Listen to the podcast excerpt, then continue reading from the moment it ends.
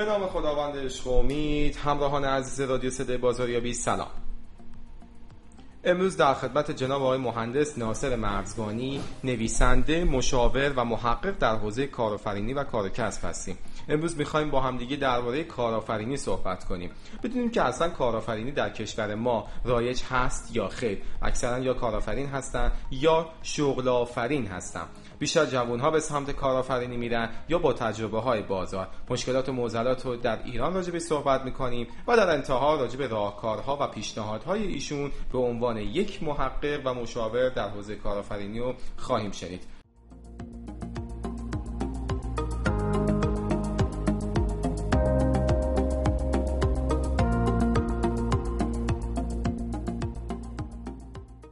جناب آقای مرزبانی خیلی خوش آمدید. در خدمتتون هستیم. یه سلامی با شنوندگان داشته باشیم تا سوالا رو شروع کنیم. خیلی متشکرم. به نام خدا من هم عرض سلام و ادب دارم و امیدوارم بتونم در پاسخ سوالات مطروحه راه هایی که مسمر سمر باشه و فایده ای برای حل مشکلات جامعه داشته باشه ارائه کنم. جناب یه معرفی کوتاه از خودتون داشته باشید که شنوندگان بیشتر باهاتون آشنا بشن. خواهش می‌کنم. من در حقیقت مهندسی خودم رو در رشته پتروشیمی از دانشگاه پلیتکنیک اون موقع و امیرکبیر فعلی گرفتم و پس از اون بلافاصله در صنایع مختلف کشور تقریبا می‌تونم بگم از کف کارخونه ها شروع کردم تا مشاغل مدیریتی و تجربیات بسیار ارزشمندی داشتم که در ادامه با تکمیل تحصیلاتم در رشته مدیریت اجرایی تونستم اون تجربیات رو همراه با مطالبی که در ادامه تحصیلاتم آموختم تبدیل کنم به مطالبی که به صورت کتاب به صورت سایت وبلاگ به صورت تدریس در دانشگاه ها و به صورت مصاحبه های مختلف ارائه می‌کنم. بسیار سپاسگزارم از معرفتون و بریم سراغ سوالاتمون که یه تعریفی داشته باشیم از کارآفرینی. شما کارآفرینی چجوری تعریف می‌کنید و تفاوتش با شغل آفرینی چیه؟ خب کارآفرینی تو تعریف جهانیش یه شکلی داره و تو تعریف داخل کشوریش با کمی تغییر باید ارائه بشه.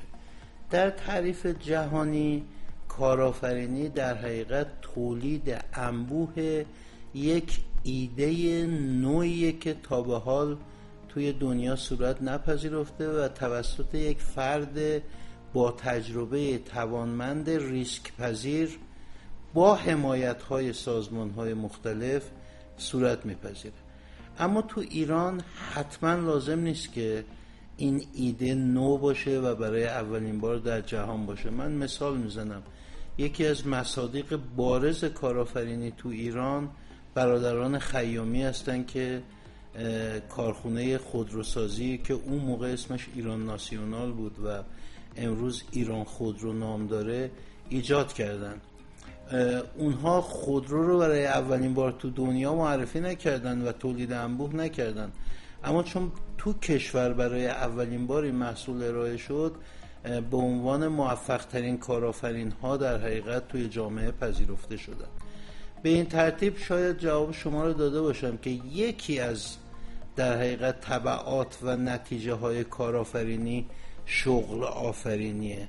اما نکات دیگری هست که مثلا با ریسک پذیری که ها می‌کنن در حقیقت قدرت خلاقیت و نوآوری در جامعه رو تقویت می‌کنن. و این خودش یکی از عواملیه که رونق اقتصادی توی کشور رو تشدید می‌کنه و جامعه رو ثروتمندتر می‌کنه. یا پشتکار و استقامتی که دارند می‌تونه الگوهای بسیار مناسبی برای جوانهای کشور باشه که با الگو گرفتن از این آدم های موفق تعدادشون هر روز بیشتر بشن. مهاتیر محمد یه جمله زیبایی در مورد کارآفرین ها داره. ایشون میگه کارآفرین های هر جامعه مرغان تخم طلای اون جامعه هستند با از بین بردن مرغان خودتون رو از روزی یک تخم طلایی محروم نکنید. خب کارآفرین ها به نوعی میشه گفتش که در حقیقت پایه های رونق اقتصادی توی یک کشور توی یک جامعه می‌تونن باشن. به خصوص در شرایط فعلی که ما بحران اقتصادی داریم در حقیقت اجازه فعالیت این کارآفرین ها رو صادر کردن و بستر مناسب برای کارشون فراهم کردن می‌تونه فرصت بسیار خوبی باشه برای اینکه تهدیدات موجود رو تبدیل به فرصت بکنه. بسیار عالی سپاسگزارم. یه خود یه حالتی می‌خوام براتون تعریف کنم با توجه به اینکه توی شبکه های اجتماعی هم بیشتر می‌بینیم. یه موضوع باب شده بین جوونا اینکه میگن آقا برای کارفرما کار نکنیم روی پای خودمون بیستیم کارمندی رو بذاریم کنار کارمند نباشیم. یه همچه تفکرهایی شده بعد میرن سراغ جملات انگیزشی شروع می‌کنن که آقا من می‌خوام واسه خودم کار کنم. نه من چرا باید زیر دست یکی دیگه کار کنم؟ اصلا چه معنی میده؟ من لیسانس گرفتم فوق لیسانس دارم.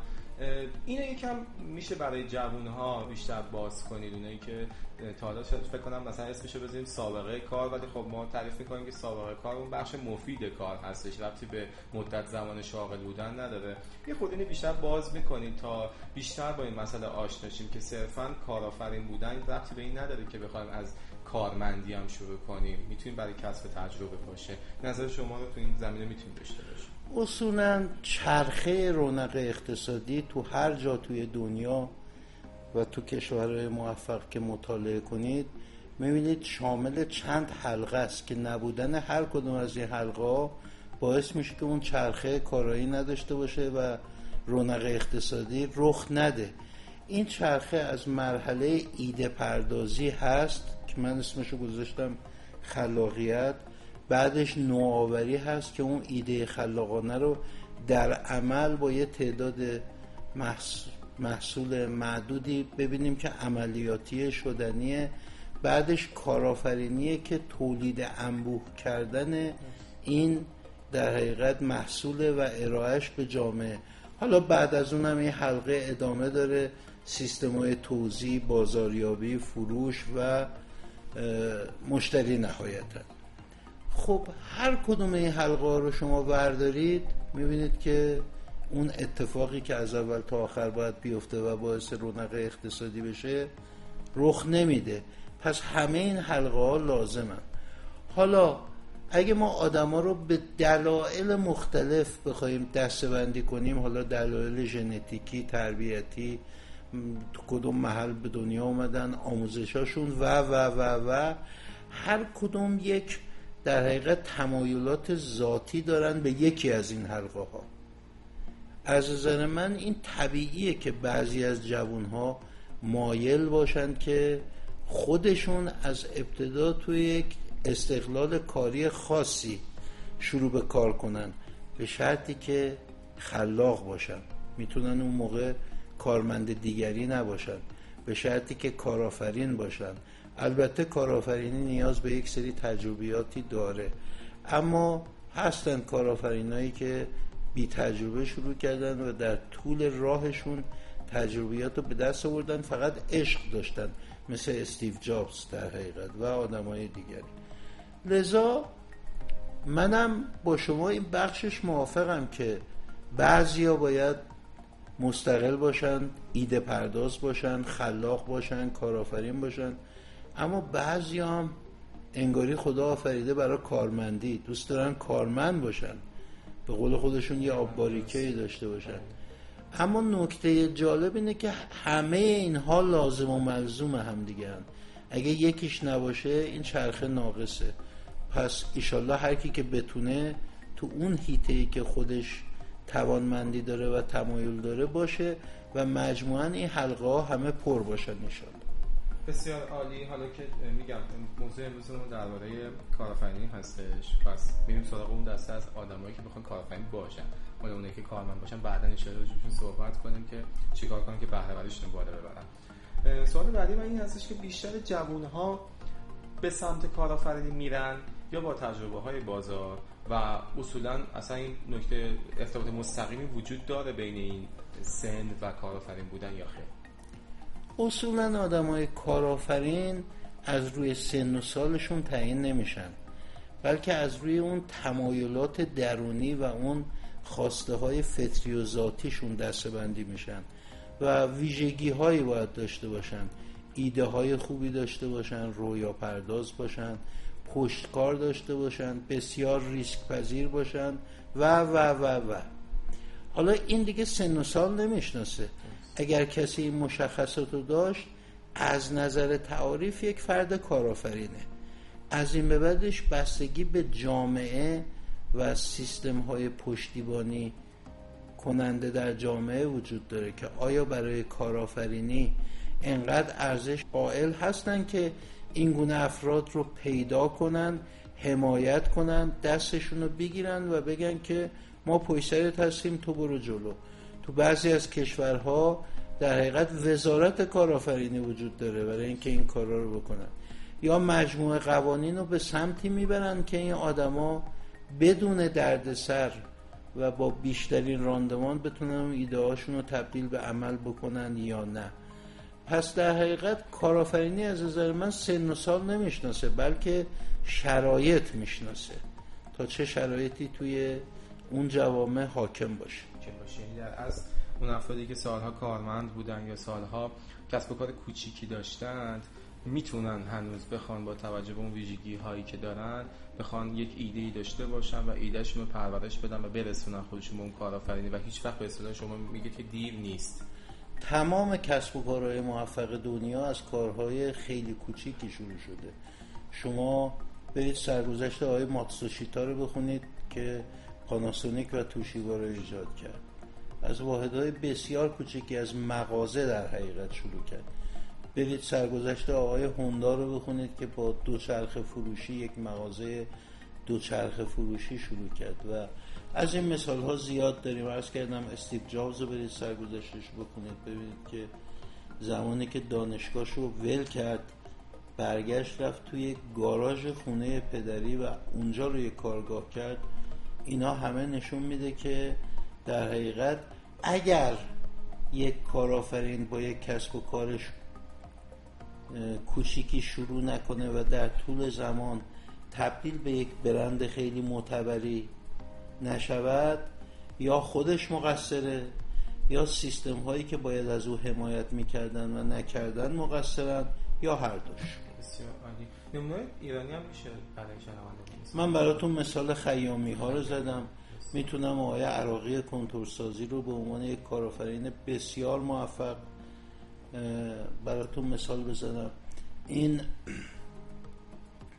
مؤسسه قلمچی رو یک کار خدماتیه. می‌تونم به عنوان یک تجربه موفق کارآفرینی در ایران مثال بزنم. من نمی‌خوام تبلیغ شرکت هایی بشه و الان حداقل می‌تونم اسم ده تا شرکت رو براتون بیارم که خیلی کوچیک شروع به کار کردم و الان تو کشور برندهای بسیار معتبره. بسیار عالی. چند پیش من در استان گیلان سمت تالش یعنی به تالش آبشار ویساداری هست که می‌رفتیم اونجا برای تفریح رفتیم و دیدیم خیلی بنرهایی زدن. بلال منصور غلامی شما دارید نزدیک میشید شما دارید نزدیک میشید. رفتیم دیدیم چه سیستم بلال به اصطلاح بدون زغال و اینا و با دود و اون محبتی که درست کرده دستگاه اختراع کرده و اونجاست و خیلی هم ثبت اختراع کرده بود و من در کرج رفتم دیدم دقیقا تابلوی زده شده دستگاه های صنعتی اون اختراعی که کرده بود صنعتیش ساختن و قشنگ اسمش خورده حک شده. و وقتی که من اون موقع باش صحبت می‌کردم گفتم می‌خوای اینو گسترشش بدی؟ گفت نه من همینجا برام بسته. و یک وکیل ایرانی و همسرش رفته بودن اینو دیده بودن و حمایت مالی کرده بودن و برند ایشونو به ثبت رسونده بودن و کار کسبش هم گسترش کنن اینم می‌تونه یک نوع کارآفرینی حتما. این همون تعریفی که از کردم. یک ایده جدید عملیاتی شد. توسعه پیدا کرد یعنی هم اول از یه محصولی شروع کرد بعد رسید به در حقیقت ثبت این فناوری بعد جمعآوری دانش فنیش بعد ایجاد دانش فنی برای ساخت ماشینات لازم. و اگر توسعه بیشتری پیدا نکنه باید در حقیقت خورده گرفت به این بزرگوار. چون روند طبیعیش اینه که دائما توسعه پیدا کنه و تبدیل به یک برند بین المللی بشه. حالا ممکنه مجموعه قوانین و پشتیبانی کشور ما فعلا جلوی بین المللی شدنش رو بگیره.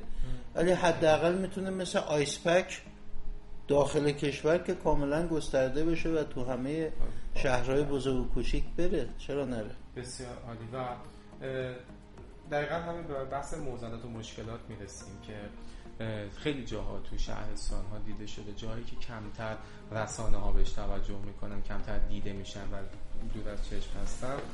کارآفرینی وجود داره. چیزای نو محصولات جدید. گاهی وقتا سبکای ارائه می‌کنن یه خدماتی ارائه می‌کنن محصولاتی می‌سازن. اما همچنان ندید میمونه. و چقدر بده واسه اینا که نمی‌تونن اون بخوان ایدهشون گسترش کنن. به نظر شما مهندس مرزبانی عزیز موزلات و مشکلات چی هست؟ بخوایم با توجه به این چند سال تجربهتون تو راه اندازی کار کسب تو کشور خودمون بیایم بیشتر صحبت کنیم. والا به نظر من در حقیقت دولت ها برای توسعه کارآفرینی و حل مشکلات اقتصادی موجود در دراز مدت سه تا وظیفه اصلی دارن. تا قبل از اینکه اون وظایف رو من بگم اشاره می‌کنم که از نظر من موزلات کارآفرینان جامعه ما پولی نیست. یا اهمیتش اهمیت بالایی. نداره. متاسفانه نقدینگی موجود تو جامعه ما انقدر زیاده که اگر نندازیم توی چرخه کارآفرینی و ایجاد شغلهای جدید و محصولات جدید و کارهای کارآفرینانه اون نقدینگی به شدت به جامعه ضرر می‌زنه. اما در عین حال این یه فرصت هم هست که با این سه کاری که من خدمتتون پیشنهاد میدم اون پولها رو بندازیم توی کانال تولید و در حقیقت رونق اقتصادی. وظیفه اول دولت ها اینه که از کارآفرین ها پشتیبانی کنن. این پشتیبانی می‌تونه اشکال مختلفی داشته باشه. فقط مقصود من یک نمی‌دونم وام کم بهره فلان نیست. من مثال می‌زنم. مثلا می‌تونن حرکت کارآفرین رو با تسهیل قوانین موجود ساده تر کردنش خیلی کمک بزرگی به کارآفرینانه. من شنیدم مطمئن نیستم شنیدم که قانون تجارت کشور امارات دو صفحه است. ساده و سریع. ولی همین قانون تجارت پدر کارآفرین رو توی کشور ما در میاره برای اینکه بتونه کارشو به تولید انبوه برسونه. حمایت های اینجوری تسهیل قوانین و و و می‌تونه خیلی کمک باشه کمک دومی که بسیار مهمه و دولت ها می‌کنن اینه که قوانین و مقرراتی که برای حمایت از اینا وضع می‌کنن تثبیت کنند. یعنی کارآفرین بدونه که این قوانین پنج سال مثلا تغییر پیدا نمی‌کنه. اشکال نداره دلار سی هزار تومن هم بشه. البته اشکال داره ها ولی برای از منظر کارآفرینی میگم.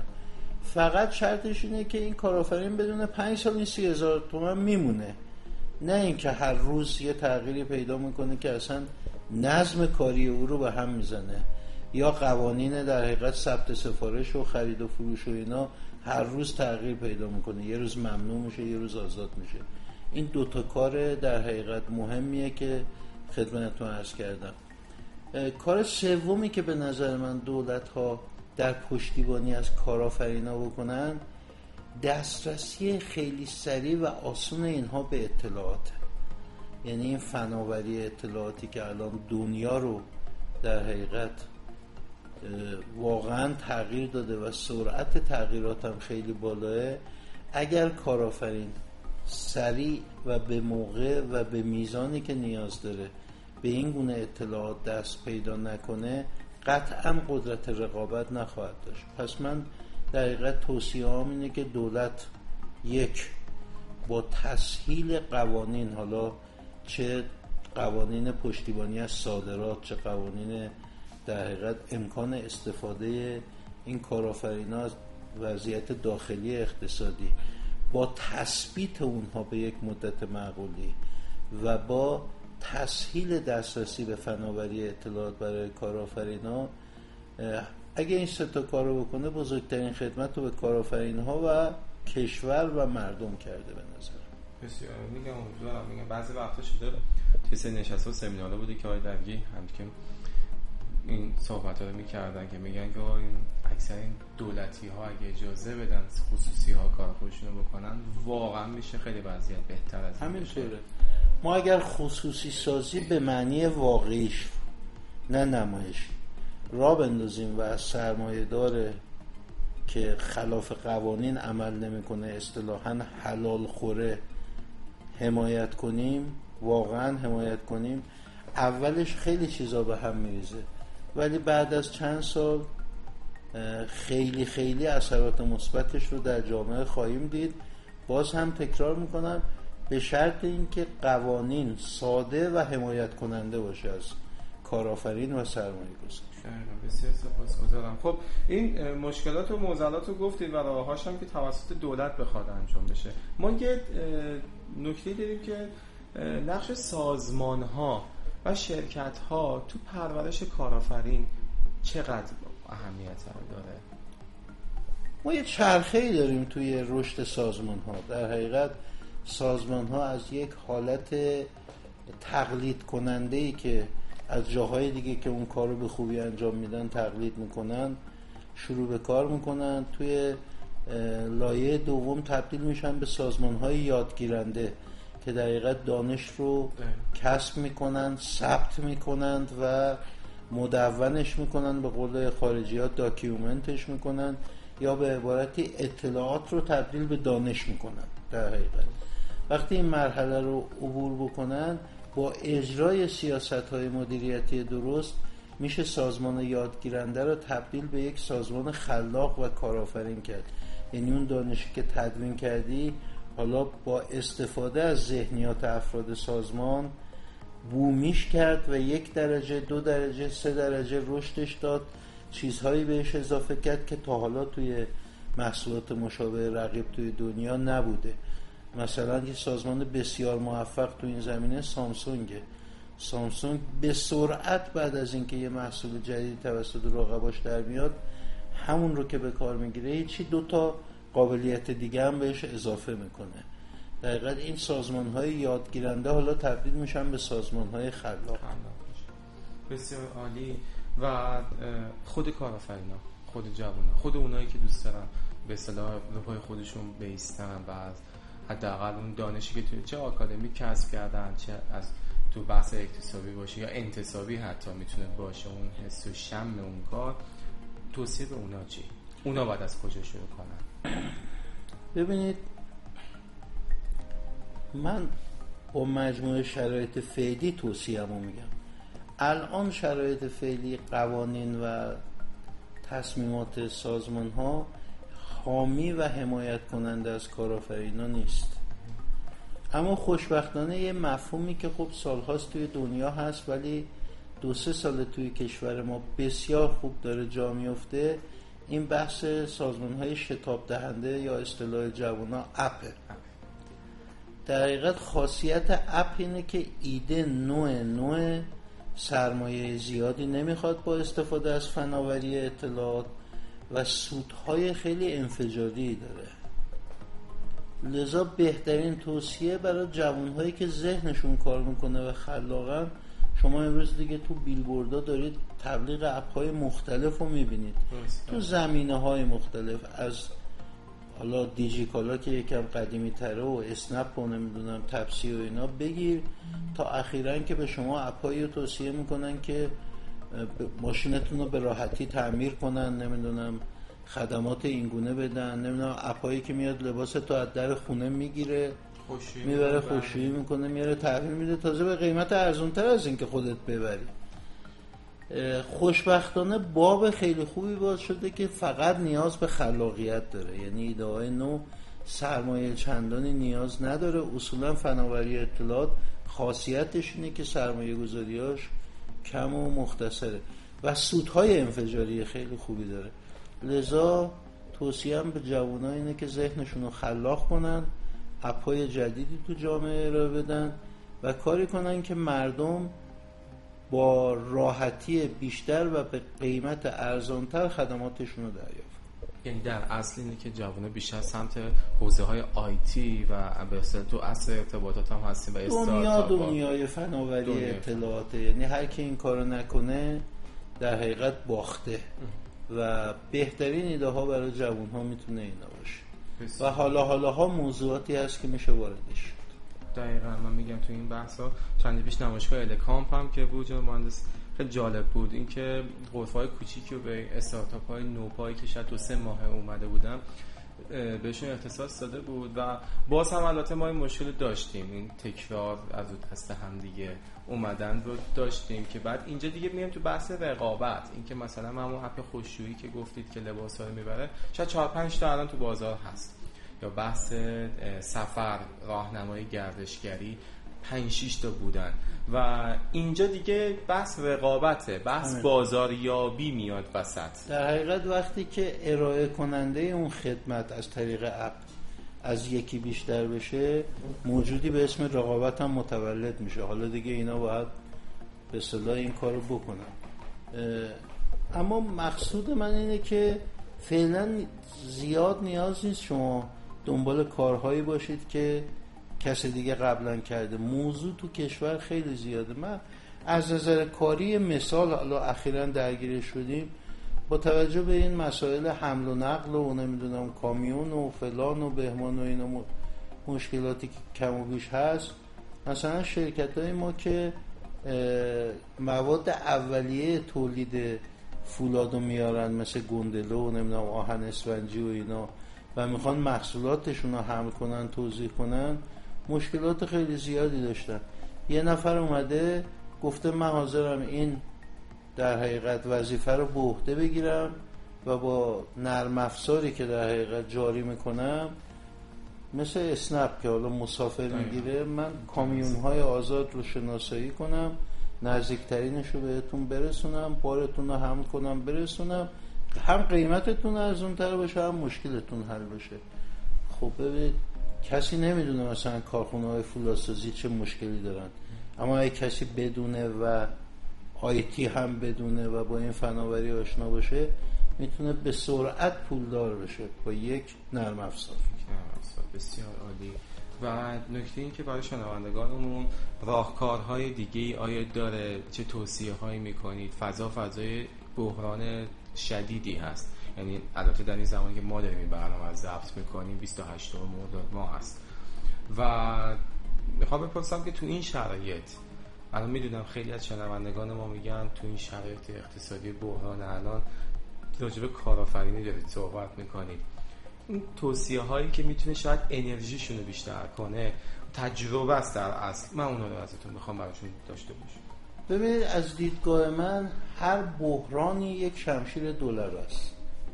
هم می‌تونه باعث تضعیف آدم بشه هم می‌تونه باعث تقویت آدم باشه.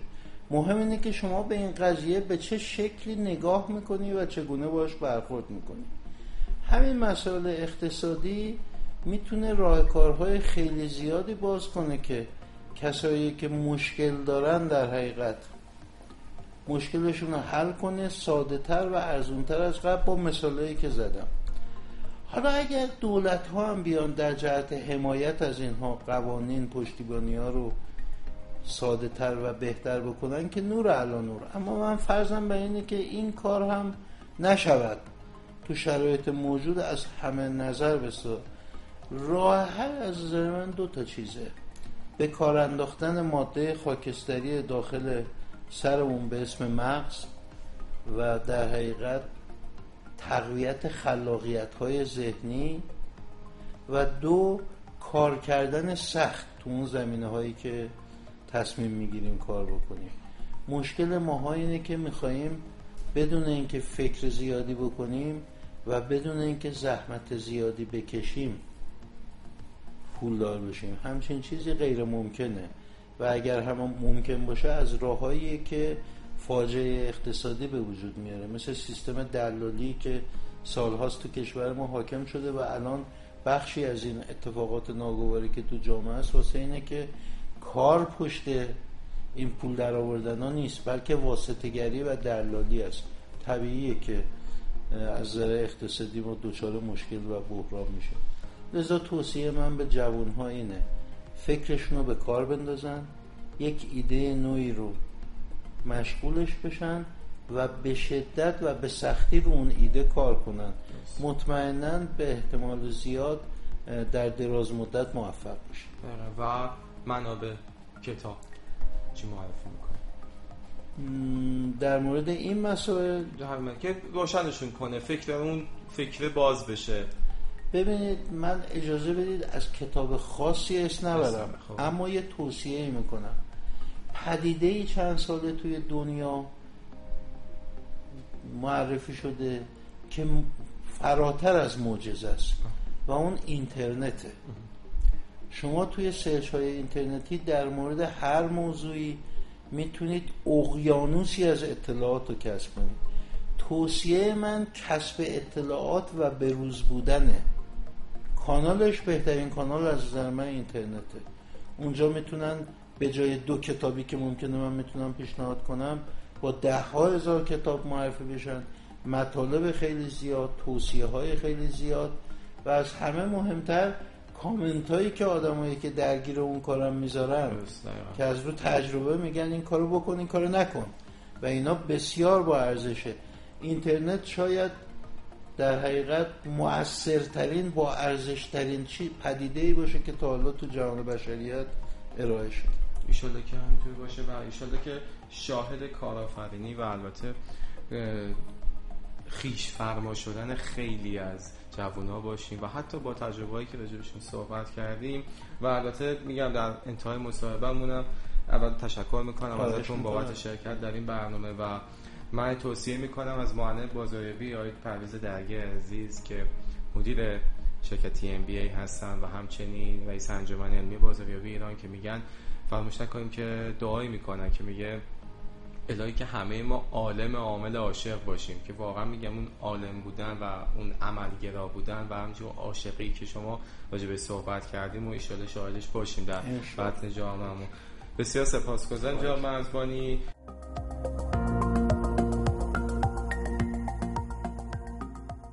همراهان عزیز رادیو صدای بازاریابی تا برنامه دیگر.